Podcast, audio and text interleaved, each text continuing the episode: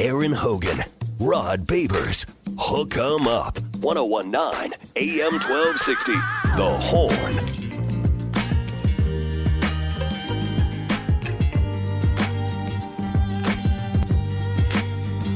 Hook 'em up rolls on. Two hours to go, three hours down on this Thursday, final day of February. It's leap year. Enjoy that. Rod's got a rant coming up. We'll also get some who said that for the end of this hour as we roll forward.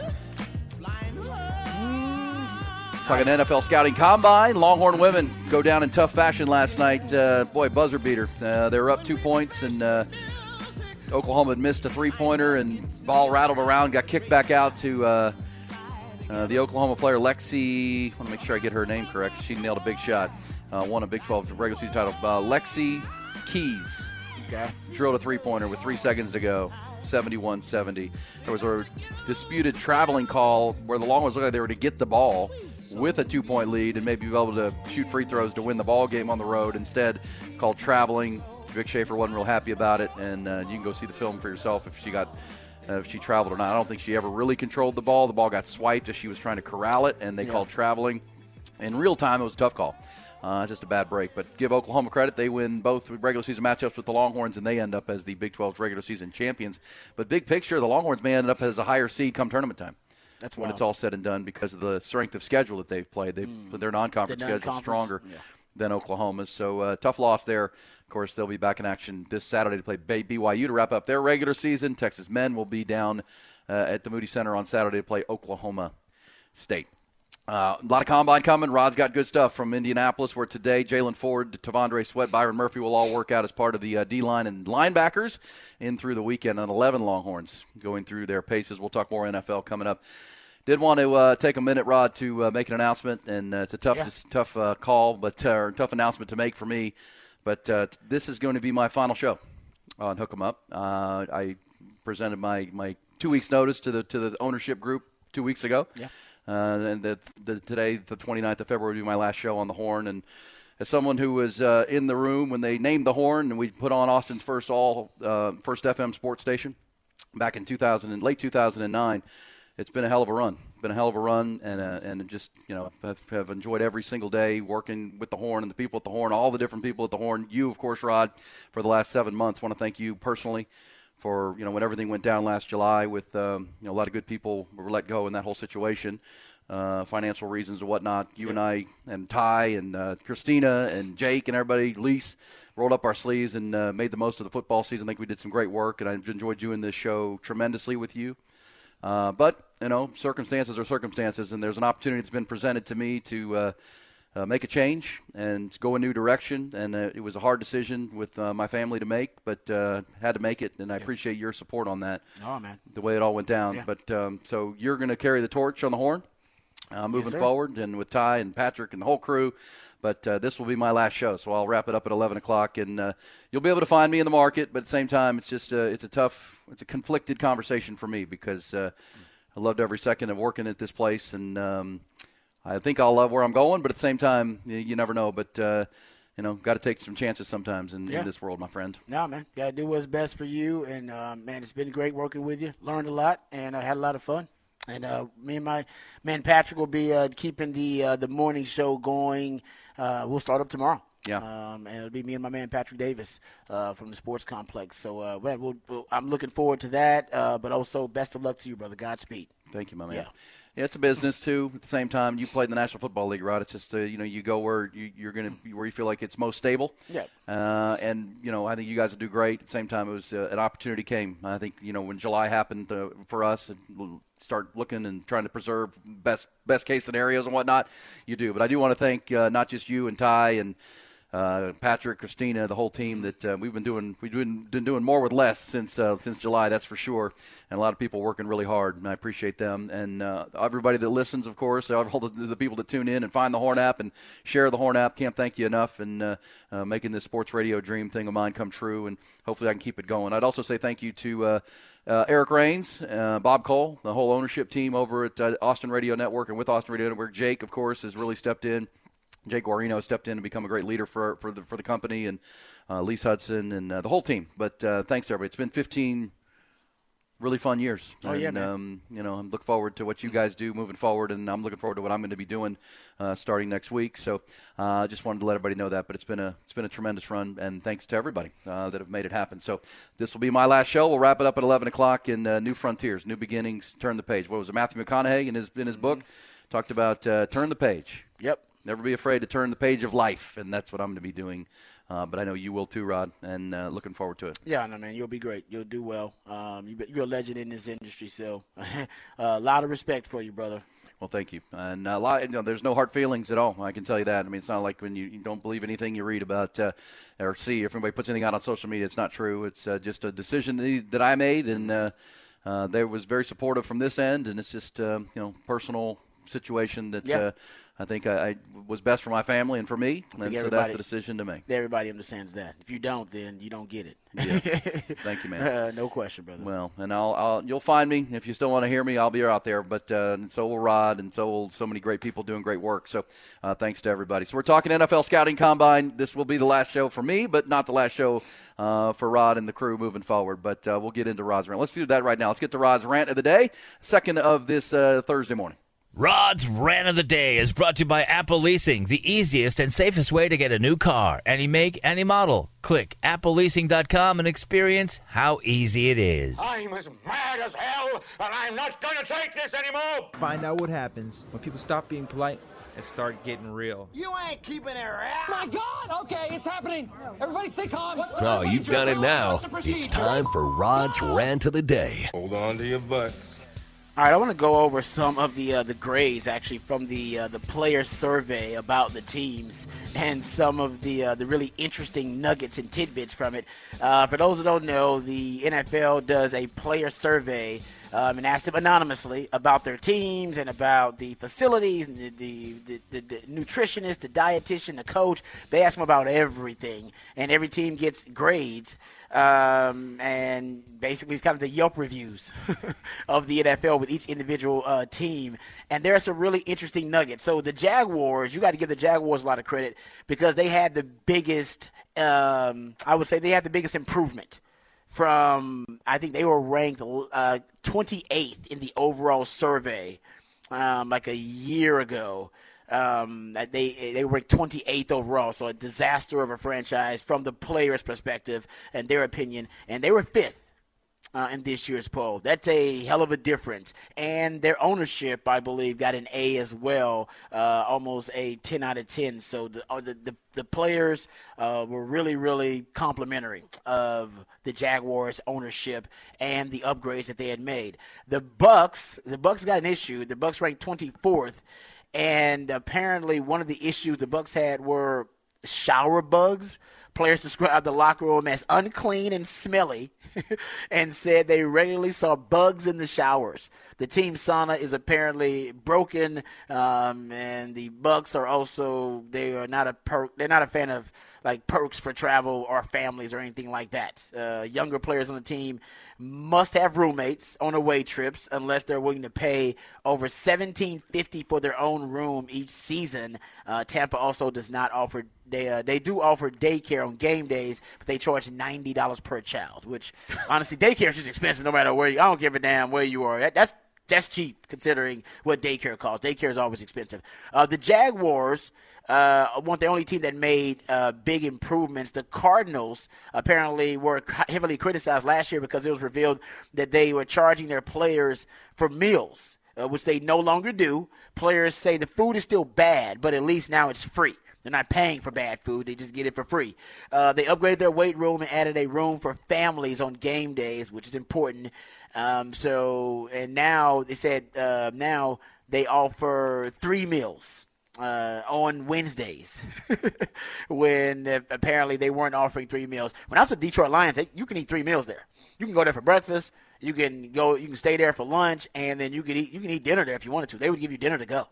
Um, with the Detroit Lions when I was there, so they, I mean, every every obviously we're learning here. Every uh, organization is a little bit different. Um, Nick Korte, who does a really good job breaking down the kind of salary cap stuff in the league, he actually graded, he gave a GPA grade, a GPA uh, correlation to the scores that the owners were given and the ownership grades. and he used a GPA scale, and he basically divided the ownership up into two groups: groups of owners who had purchased their teams, and groups of owners who inherited their teams.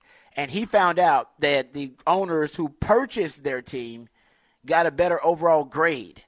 They averaged a 3.18 overall uh, grade, like I said, GPA system, so they got a B. Where teams that were inherited, um, they got a 2.2, so they got a C grade.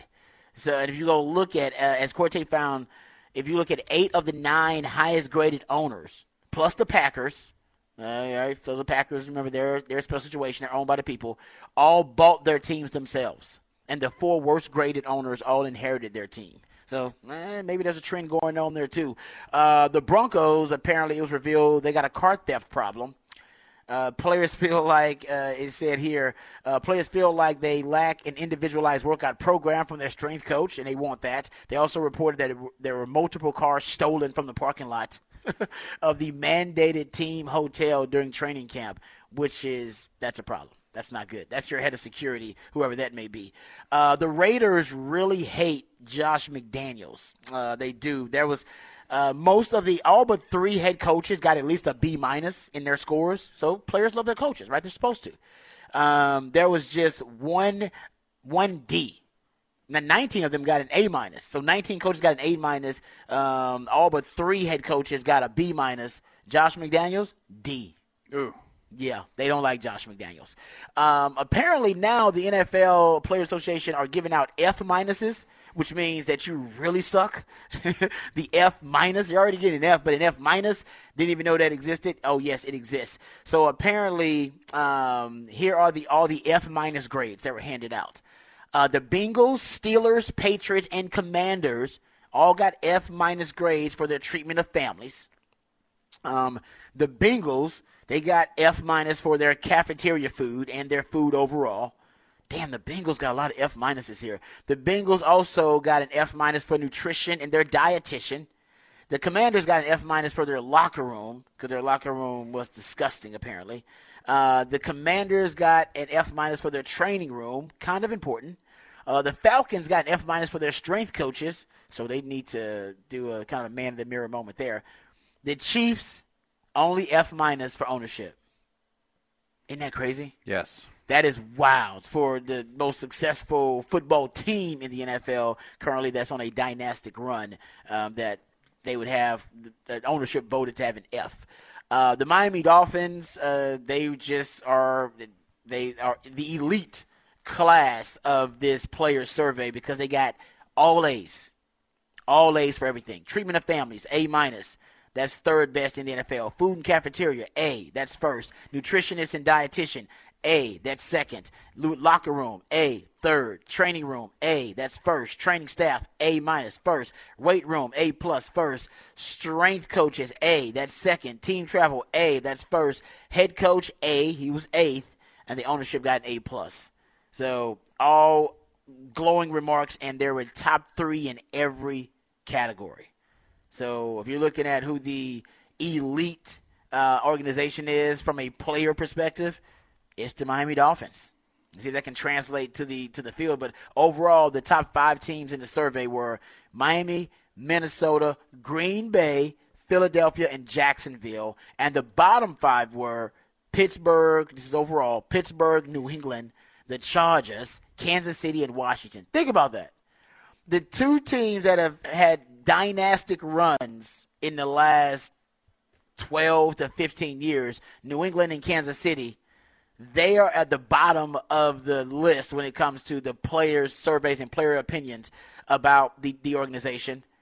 And the Pittsburgh Steelers, who have been the most consistent franchise and arguably the most buttoned up, right, um, in terms of you know coaching hires and turnovers they are. I mean, they know, with Mike Tomlin, they haven't had a losing record, and yet they are in the bottom five of this player poll survey, along with the Chargers. Where they're going to bring in Jim Harbaugh and Washington. That's no shock at all. So that's in, that's that's impressive. I mean, guys, the Kansas City Chiefs. When you look at the Kansas City Chiefs, it really is amazing. Now that we're learning how how cheap the ownership is, and guys, if you look at their player survey They got a D plus in the treatment of their families, 18th. For the food in the cafeteria, it's a C minus, 26. Ouch. Nutritionist and dietitian, F, 31st. Locker room, F, that's 28th. Training room was a D, that's 31st. The training staff got an F, that's 32nd. They were the, the worst training staff, graded as the worst training staff by the players in all of the league. The weight room, 23rd, they got a C plus. Strength coaches, C plus, 27th. Team travel, a D, 27th. The head coach, A plus. They got him first. so the, the the head coach Andy Reid, A plus. You damn right about that. Ownership, F minus, 32nd. They were basically graded out as one of the worst franchises in every category, except for a head coach. We know quarterback is the best, defensive coordinator is the best, and damn near GM is probably the best too. So those are the four things you got to get right. Everything else in your franchise and organization can suck. And that's basically what's going on with Kansas City. And remember, I told you earlier that Clark Hunt is looking for more money.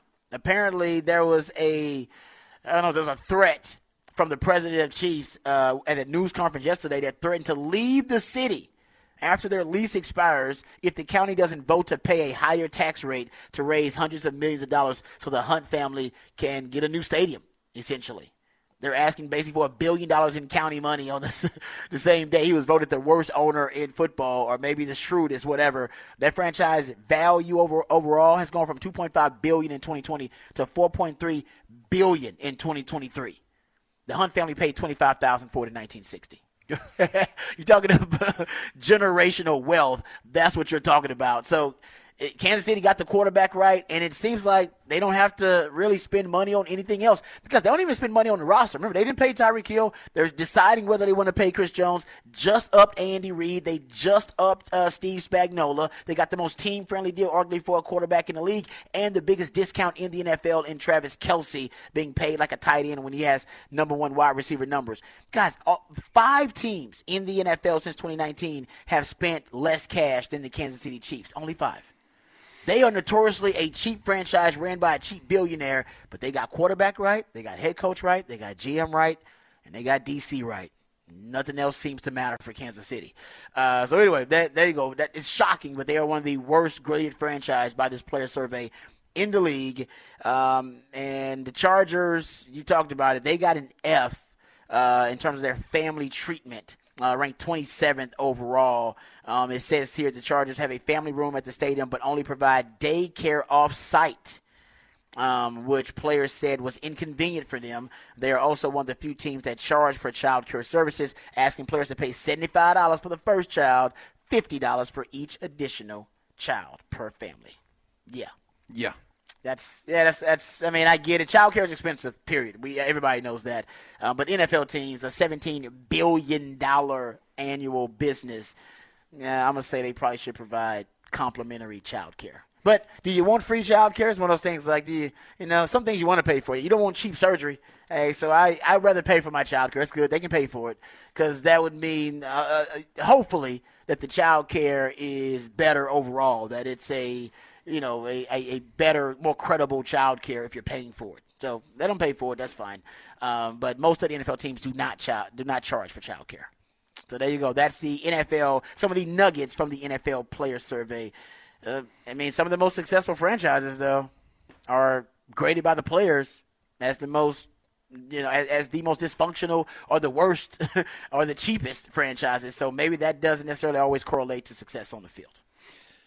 No question about it. No question about it. Yeah, I mean it's a seventeen billion dollar organization, you know, Um, and people they make a lot of money. Yeah, a lot the, of money. The players, uh, I, I am glad the the NFLPA is doing this. It's only the second year they've done it. They started last year, this year, uh, and you know it's it's kind of holding organizations accountable, and you kind of get to see, okay, how's my organization doing with these uh, big picture things and Yep, taking care of people exactly.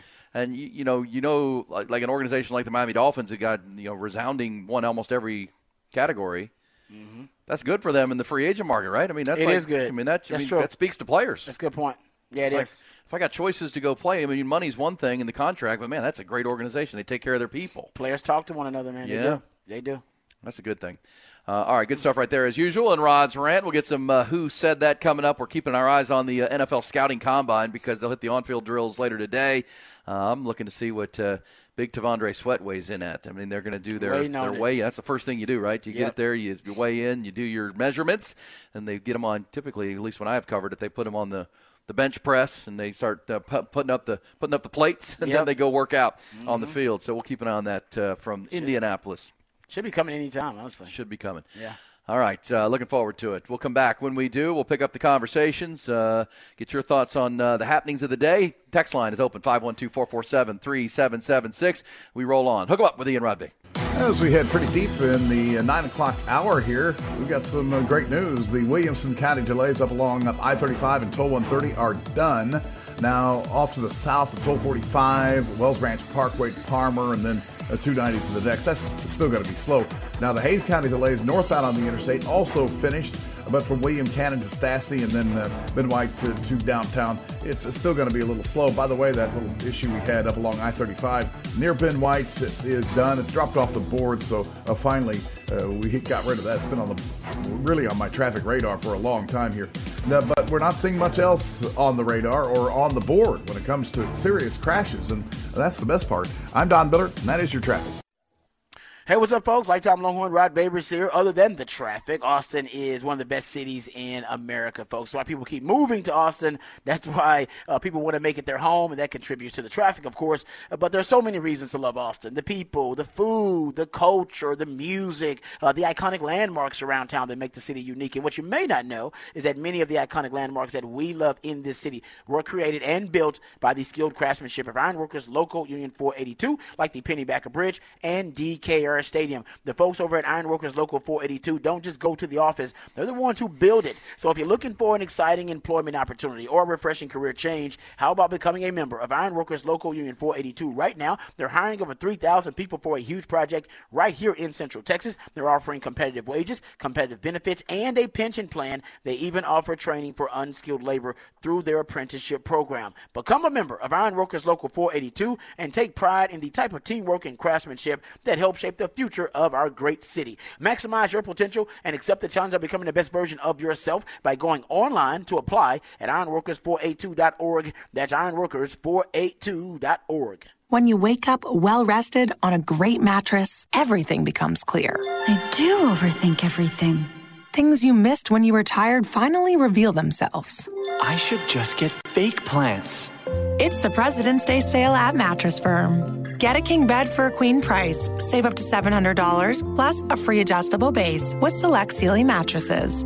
See a lower price? We'll match it. The right mattress matters. We'll find yours. Restrictions apply. See store or website for details. Hear that? The sound of your antique fountain pen gliding across linen paper as you journal in the park. And if you were here, you'd be inspired by the warm breeze. But you're not here. Because your self care happens out on the road, riding your motorcycle protected by Progressive. And the wind in your face on the road is all the inspiration you need. So if you ride, get a quote and see if you could save with Progressive, America's number one motorcycle insurer. Now that's inspiring. Progressive Casualty Insurance Company and affiliates not available in all states. Now here's Rita Ballou live from inside your plumbing. Even if your drain doesn't show any leaks or have any eye-watering smells coming from it, it doesn't mean your septic system still may not be working well. Pumping your septic tank can help improve the efficiency of your system, but you're gonna need an expert. And that's why Hambone Plumbing is proud to announce Hambone Septic Pumping. The same great company now offering even more services. How do you get your septic system at proper working levels? Rita? Call Hambone 512-388-7030. HambonePlumbing.com. License numbers M12470 and TCEQ 26366.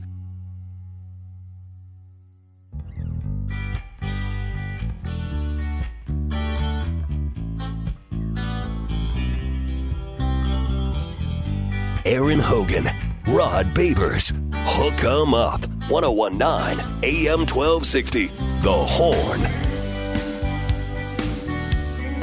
All right, don't uh, take this for the gospel, but uh, from a Twitter account named NFL Rumors, Rod says the Atlanta Falcons are expected to make a trade for Chicago Bears quarterback Justin Fields. There is believed to have had initial compensation discussed to make the deal work. So keep an eye on that. Wouldn't be a shock. Atlanta's been a name we've heard. Pittsburgh, the Raiders. But uh, if you heard Ryan Poles, the general manager of the Bears, Mm-hmm. earlier this week, it did indicate that they want to do this sooner than later.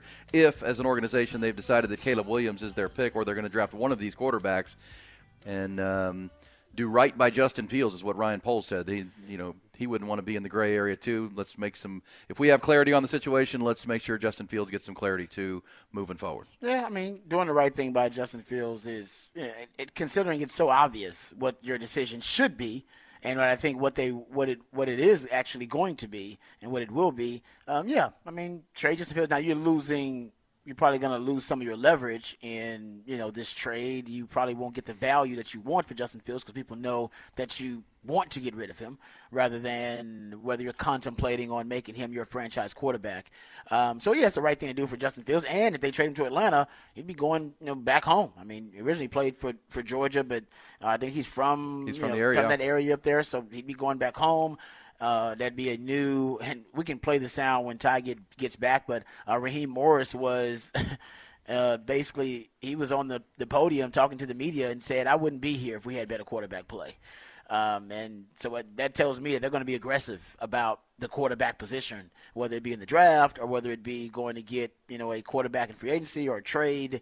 Uh, he's going to be aggressive about it. I think he understands that you know the, the future, his future uh, as a head coach of the Atlanta Falcons, I think is directly tied to a quarterback success. Period. Yep. Um, and whoever he picks as a quarterback, that ultimately is who he's picking to have his his future in their hands. Um, and I think he's going to be very careful with that decision. And maybe it is Justin Fields. Yeah, uh, and you know the, the, they'll have clarity. Obviously, they'll they'll have their quarter because if you're Atlanta, you you clearly have a plan here, and you want Justin Fields to be a big part of it. Yeah. Uh, with your new head coach, and as you just said, and there's now you if the Bears do this while they're at the combine, then they're they're through with it. And there's no more speculation. They know what compensation they're getting. Yep. And uh, off we go. Uh, but we'll see. That's a that's a, just a report from a NFL rumors Twitter account. We haven't seen anything from uh, Adam Schefter or the world, but there's been a lot of conversations. that These, this is where these conversations happen, Rod, is at I, the combine. yeah, and I think they're hoping that announcing that they are, or at least implying and hinting that they are going to end up trading Justin Fields, will open up a bidding war for him of sorts. You know that maybe Atlanta wants wants wants to be in on that, and maybe Pittsburgh, which needs a quarterback in my opinion, maybe they want in on the Justin Fields sweepstakes. And if that's the case, then maybe that will increase the the value uh, in, within the trade, and they'll they'll get kind of more leverage uh, to trade him. But right now, he may be may come relatively cheap. I know they want a first round pick for him. I wouldn't pay a first round pick for Justin Fields.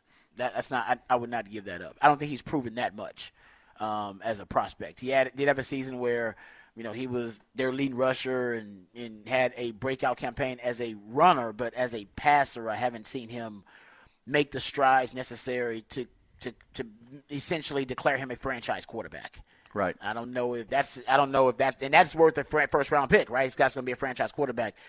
I don't. I, I've seen enough of Justin Fields, and I've never seen franchise quarterback in him yet. Maybe in the right system with the right play caller, that changes. And he's in the pocket. Actually, in the pocket, he's in the pocket less time than any other starting quarterback in the league. Nobody is outside the pocket more than Justin Fields. Is that a good thing or a bad thing? I don't know. Yeah, there's a lot of people in uh, Chicago have seen enough at 39 starts that he just doesn't see the field well enough, right? He doesn't. Yeah. He doesn't anticipate everything we see from a Brock Purdy, right? Who's called a game manager. Justin Fields hesitates. He doesn't uh, let Yeah. the ball. He, he's got the arm strength. He's got uh, the the athleticism. But man, it's about seeing the seeing the seeing the windows, exactly right. anticipating the windows, and getting the ball out of your hand. Now there are those in the Justin Fields camp who say he's been undercoached. He doesn't have good talent around him. Um, Could be true. He, they, they keep rotating out his his. He's had you know different offensive coordinators year by year. Yep. And anybody would tell you that that's not ideal uh, for No. developing a young quarterback. So. Uh, this is one of those compelling stories in a, in a quarterback-starved league.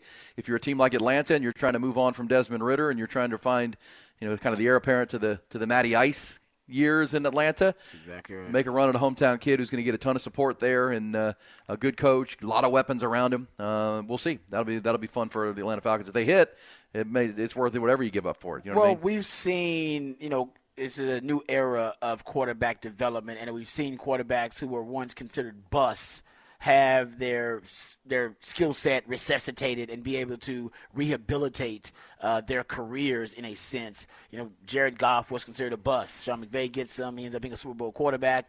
And then people think, oh, man, he's once again done for because Sean McVay's done with him. He'll just be a bridge quarterback from now on. And now he's a franchise quarterback with the Detroit Lions coming off an NFC title game appearance, right? And, and has won playoff games with multiple franchises, which is really, really tough to do in the NFL. Uh, Geno Smith ends up going to Seattle and has a career year in his what eighth or ninth year in the league, something like that. Uh, we watched Tua with Mike McDaniel. Everybody thought Tua was a bust. Can't stay healthy. He's a bust. Bring in a new system where he gets the ball out quickly to insulate him in pass protection. Look what Tua is right now, right? Tua had one of the best seasons uh, in the NFL last season for a QB. And, you know, Baker Mayfield. Everybody thought Baker Mayfield was a bust. Well, Maybe he was, maybe he wasn't, but he's not a bust anymore. Came back to win a playoff game this year and had a career year. So we're seeing more and more of these stories in the NFL, which should give you optimism about Justin Fields. He's got all the raw materials, as you said. Maybe a change in scenery, maybe a change in system will result in being able to extract some of that that high level ability um, and be able to turn him into the prospect that, that was drafted in the first round, um, and he can reach his you know reach his ceiling as a player. Yeah.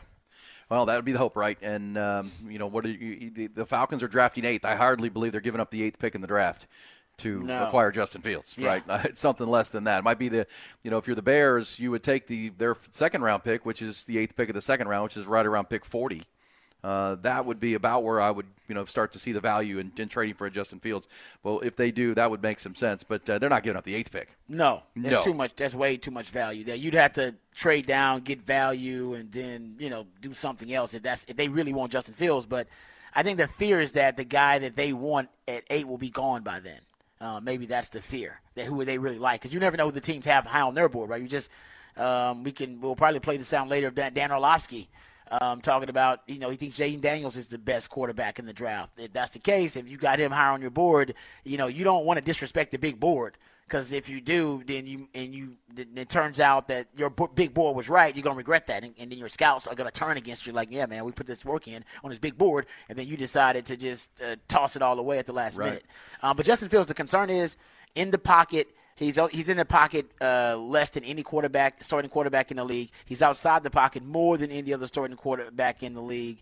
And to me, I mean, if that was, I don't know if that's intentional.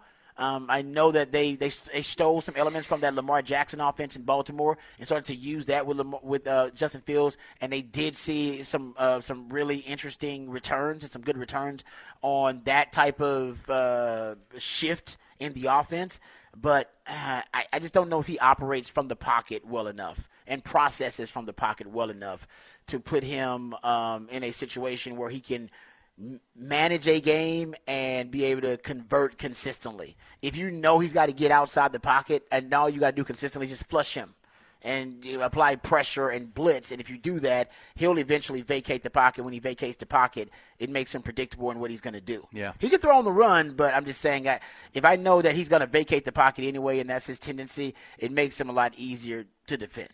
All right, some uh, great stuff right there, and enlightening stuff coming from Troy Vincent. Right, he's the vice president of the uh, Players Association, or no, he's not with the NFL. He was with the players, right? Yes. Uh, well, so here's you know he's been doing some interviews while in Indy, and we talked earlier, and we'll get back into this, that he feels like there is growing momentum for the new kickoff rule.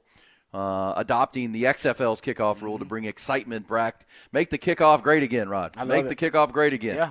Uh, make it part of the game, as we've talked about. The uh, every kickoff in the Super Bowl, all 13 of them were touchbacks. It becomes a moot it's a play. wasted play.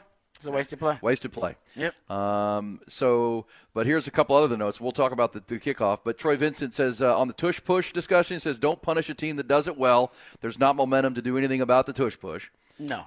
Uh, he also thinks the NFL can, will approve and can approve the rights to ban the hip drop tackles.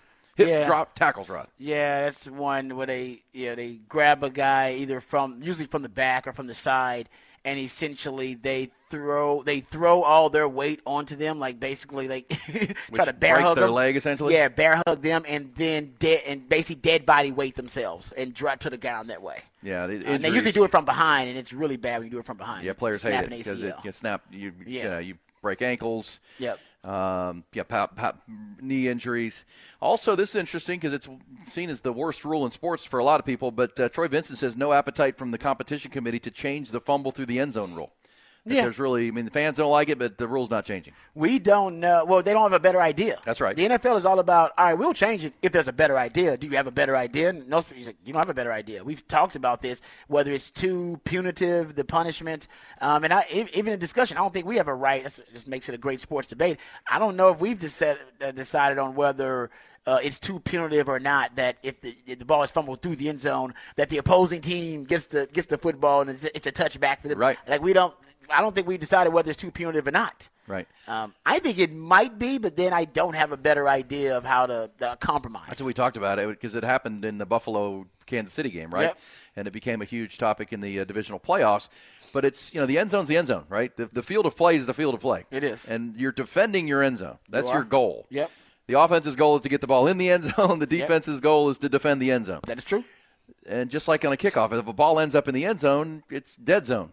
And you know, uh, there, there's really no. So it's it kind of has to be a touchback. But who gets the ball? Well, the ball wasn't controlled on its way into the end zone, so it goes to the defense because they defended their end zone. It's kind of the argument. Yeah. That you know they did their job, and it's the uh, offense's fault for not controlling the football into that end zone. I agree with that. I, I, that's why I think the offense should be punished because the ball is precious. Yes. And you lost the football. Yes. That is the number one objective of the game is to possess the ball, and you lost the ball. There's a punishment for that too. Yep.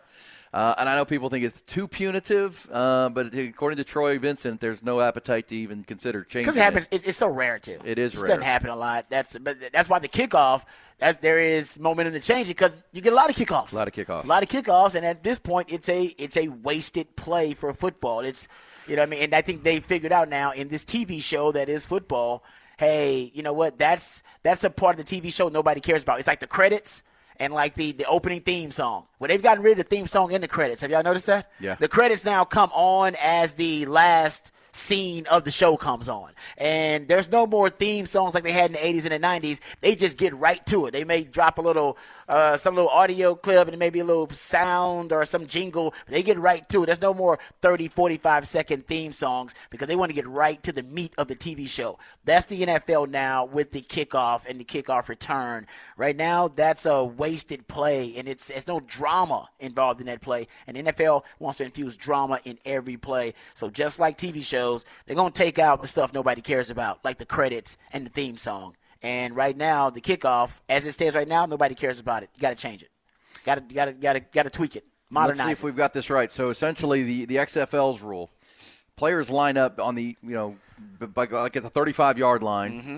The kick returner's 30 yards away at the goal line. The kicker still kicks. Yes, he does. by himself on the other end. He's the only person moving before the ball is caught. Everybody else has to stay still till the ball is caught. Right.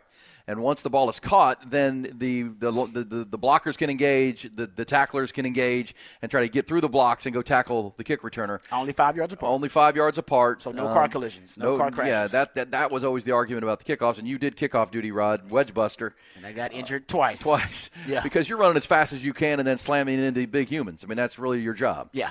Uh, so concussions, the majority of concussions were happening on kickoffs, and usually it's the collisions you don't even see, like because you're Oh. watching the ball. Yes. You- we all remember the kickoff returner getting blown up when someone breaks through the, the Yeah. gap and crushes him.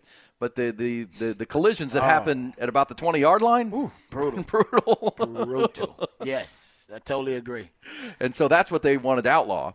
Well, what they've done is just taken the kickoff completely out of the game. So Yeah. people are saying, well, they just just have it just start at the 25 yard. line. They don't even have a kickoff. They, which they Which- do. Which yeah. Yeah. Well, don't even go through the the. Uh, Oh yeah, don't even go through the, the kickoff. Just yeah, give them the ball. The ceremonial kickoff, basically, what it's become. Yeah. Yeah. Um, but this is a better solution because you know what? It does bring the kick. Look, I mean, some of the most exciting plays in football are kickoff returns, and some of the most exciting players in football have been kickoff returners. Mm-hmm. Um, you know, Billy White Shoes Johnson back when I'm growing up. Oh, and, Deion uh, Sanders, Deion man, Sanders returning and kick. Rod Woodson returning Rod Woodson kicks. returning kicks. The track stars. Darrell Green was back there. They should put their best athletes Devin back there at times because they were like, no, we can get a lot of hidden yardage back here with this kickoff. Remember, sometimes it'd be like they'd put Randy Moss back there on special occasions, like, oh, no, we need a big play. Put Randy back there. Yeah. I just love that. NFL doesn't do that anymore now because they're too worried about their superstars getting hurt from those car collisions on kickoffs. You change this rule, guys, that the kickoff returner is going to have at least 20, 20 yards uh, of a running start Yeah. without any any defender even near him. Oh, it's going to be, I'm telling you, it's, it's going to open up a lot. And you might get more teams either prioritizing and emphasizing having a returner on the roster. Shout out Keilan Robinson. That'd be good for you. Or deciding, you know what, I maybe I can risk having one of my best players back there.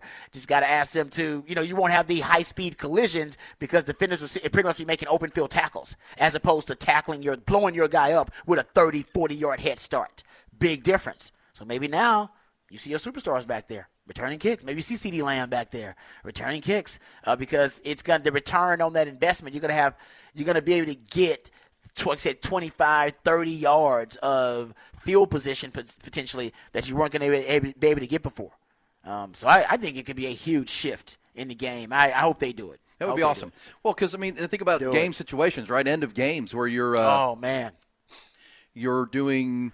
Hey, Tyreek Hill, you're going back returning this Going kick. back. You may not do it on all of them, but we need field position. We need a touchdown. Yep. We, so we put Who's not watching there. that? Oh. I mean, it's not tuning in for that deal. Exactly. Everybody is. I'm telling you, it's, it, it could be a huge shift, and I hope they do it. I think it, the, the shadow banning of the kickoff has been uh, a bit shameful for the NFL. Yeah. it's a Well- wasted play. Don't don't don't don't let it die. I like that they did it in the effort of safety because you you know you could argue your career was ended by oh yeah, running no. on kickoff. It was it was the most dangerous play in football. It, it probably still is if you look at all numbers. So they needed to they needed to tweak it, uh, but this is the perfect perfect adjustment. Yeah.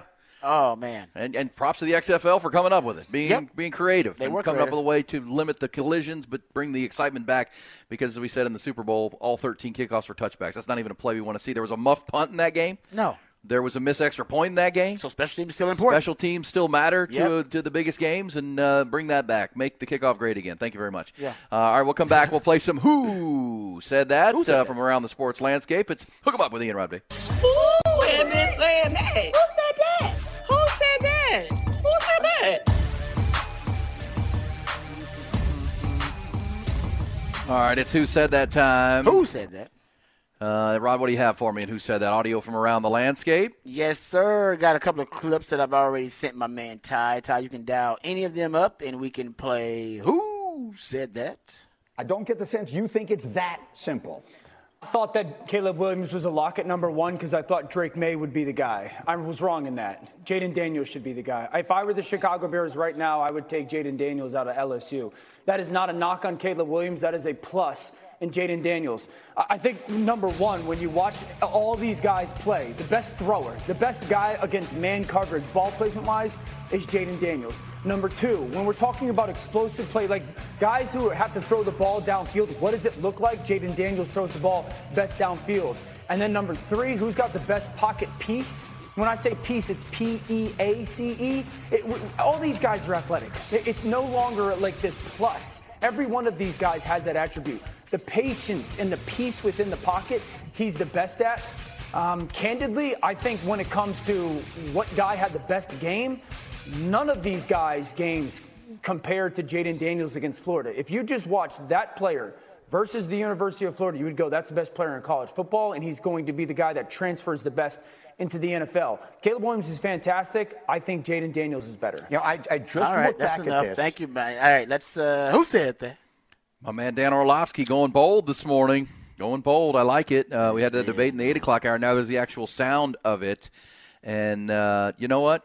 Uh, you know, he makes a compelling argument. And look, Caleb Williams has been the consensus can't miss pick.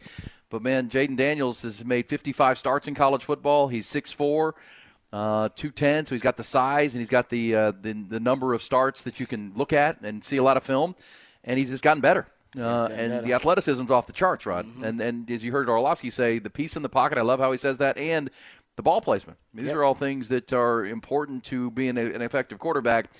And he rushed for 1,200 yards last year as a runner too. So I mean, it- I you know it, it's not it's, it's kind of like the Marvin Harrison Malik Nabers thing. It's not a knock on on Marvin Harrison or a knock on Caleb Williams. It's this you got to look at this kid. He's really really good. Yeah, you're right. People are just going back to the film. Um, I think watching it a little bit more, going deeper into the film, and realizing Jayden Daniels, his his ceiling may be, you know, just as high.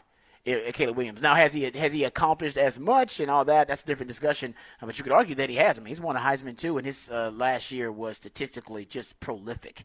Um, okay, um, we got some other pieces of audio here. You can dial any of them up, Ty, and we can play. Who said that? Who said it? Give me one sec here. Oh, all right. No worries. Who? Here we go.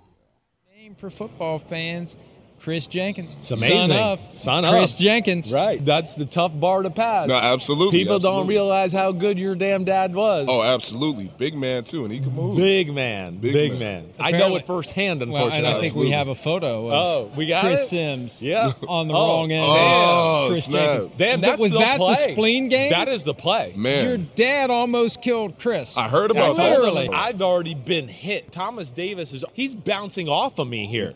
Thomas Davis is already put his helmet in my chest and is bouncing And off, went but that's where? I got stuck a little bit in that spot. Man, I was but- in a duck and chuck, right? Mm. And just get out of the way because Right. nobody was open, but your big freaking dad was behind me, who's the mountain of men. Yeah, that's unfortunate. I apologize on behalf of him. Don't worry, you don't have to apologize. I know what I signed up And for. was- Who said that?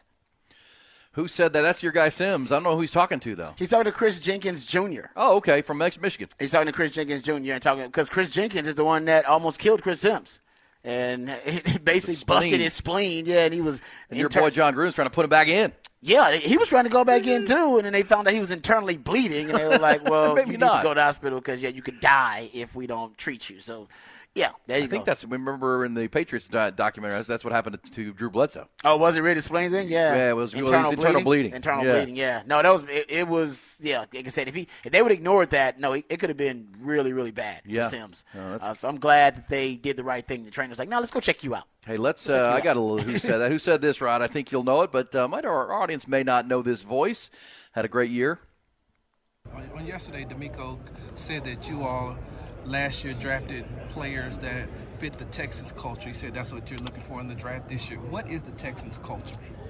Yeah, DeMeco's talked about this. I mean, I think that swarm mentality or swarm mindset, special work ethic, and relentless mindset starts there. So when you look at kind of those basic principles and beliefs, and then you put the team first, and do you show up with a relentless mindset each day and work to continually improve and get better? I'd say we're certainly a very process-oriented team, and we're focused on just kind of being the best version of ourselves each day and then stacking days on top of days and then that becomes weeks and that becomes months.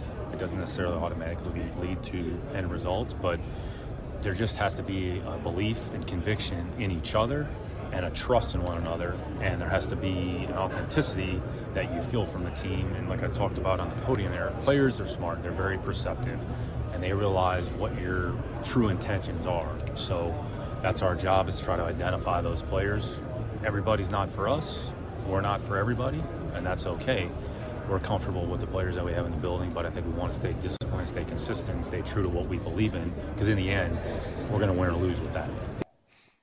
That's Nick Caserio. Yeah, man. Yeah, Nicky, my man. Well, he may. I don't know when they give away Executive of the Year, but uh, he's going to be in the running between he and Brad Holmes of the Detroit Lions. I mean, who had a better offseason last year?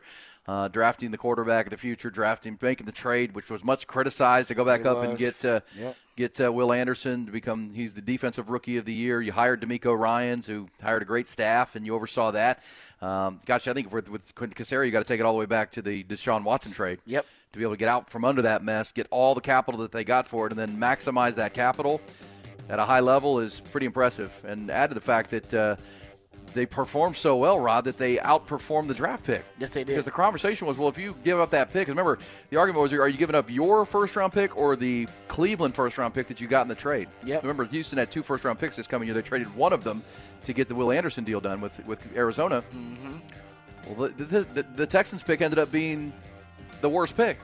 They did because they beat the Browns in that playoff game. Because nobody thought that. yeah, nobody thought they'd end up winning a playoff game. That's crazy. Yeah. Yeah, nobody thought they'd actually end up getting to the playoffs and winning the division. Yeah. So So they held on to their own pick, which is a good pick, and the Browns. I mean, that's that's pretty good. That's pretty good what Nick Caserio did, and then the, the DeMeco culture that they're looking for at this combine. That's something Steve Sarkisian talked about a lot. The culture. Yep. Got to have it. Got to have it, man. All right, fabulous fifth hour coming your way. It's Hook 'em Up with E and Rod B. Rolling on. Bye.